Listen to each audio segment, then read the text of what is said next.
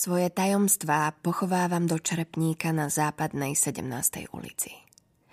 V jasne vysvietenom vestibule nedalekej apartmánovej budovy nevidím nikoho a na ulici je len pár chodcov. Muž a žena.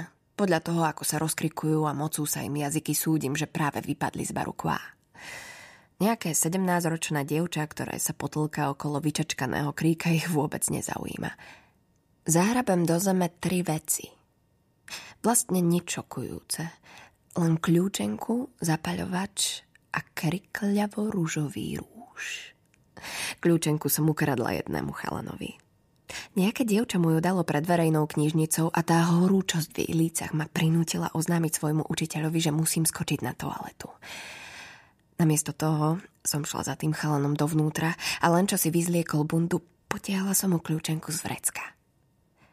Nie je výnimočná, ani drahá, iba strieborné písmeno D. Chcela som len zistiť, či sa mi ju podarí vziať. Zapaľovač na cigary patrí Nolanovi, môjmu otcovi. Zobrala som mu ho, lebo som vedela, že ho to vytočí. Dosť dobrý dôvod, nie? Na kryte zlatého zapaľovača sa vynímajú Nolanové iniciálky. Dve prekrývajúce sa N. Mrzí ma však jedno. Nedošlo mi, že keď sa zapaľovač nenájde, obviní z krádeže domácu a vyhodí ju. Neodhadla som to a on to skutočne urobil. A tak som mlčala. Rúžový rúž je najnovší kúsok do zbierky. Potiahla som ho dnes večer na toaletách v bare Kvá. V tom istom bare, odkiaľ sa ulicou tackal ten pár. Nemohla som odolať a neukryť posledné tajomstvo skôr, než opustím New York. Nevždy beriem veci, ktoré mi nepatria.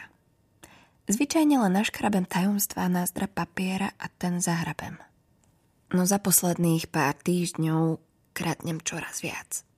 Iba drobnosti, ako napríklad pero alebo slnečné okuliare, ktoré niekto zabudol na stole v reštaurácii. Ľahko sa stratia. Ešte ľahšie skončia v mojom vrecku alebo kabelke. Je mi jasné, že takto zdravý rozvoj osobnosti nevyzerá, ale aspoň nejako sa rozvíjam. V živote som veľa posunov nezažila. A človek musí mať nejaké záľuby, nie? V bare sa konal rozlúčkový večierok. Celé dianie sa točilo okolo jedného chlapíka s rozviazanou kravatou a vlasmi nagélovanými tak veľmi, až mu stvrdli. Chvíľu som s nimi pobudla, dala si pár pohárikov, zjedla predjedlo a koledovala som si o to, že si ma niekto všimne. Hej, pozrite sa na mňa. No poďme, tu som. Oni však nevedeli, že som dcérou legendy. Videli vo mne iba neznáme dievča, ktoré sa s nikým nerozpráva.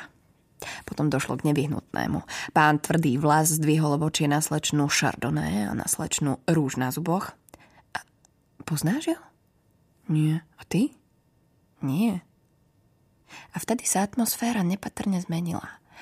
Skupina prepojených ľudí sa zhrkla okolo mňa a vyšachovali ma. Pravda, že ma nespoznali. Nikdy ma nikto nespoznal, pokiaľ som nestála rovno vedľa Nolana. Neustále ma predvádza na večierkoch. Filmárskych večierkoch.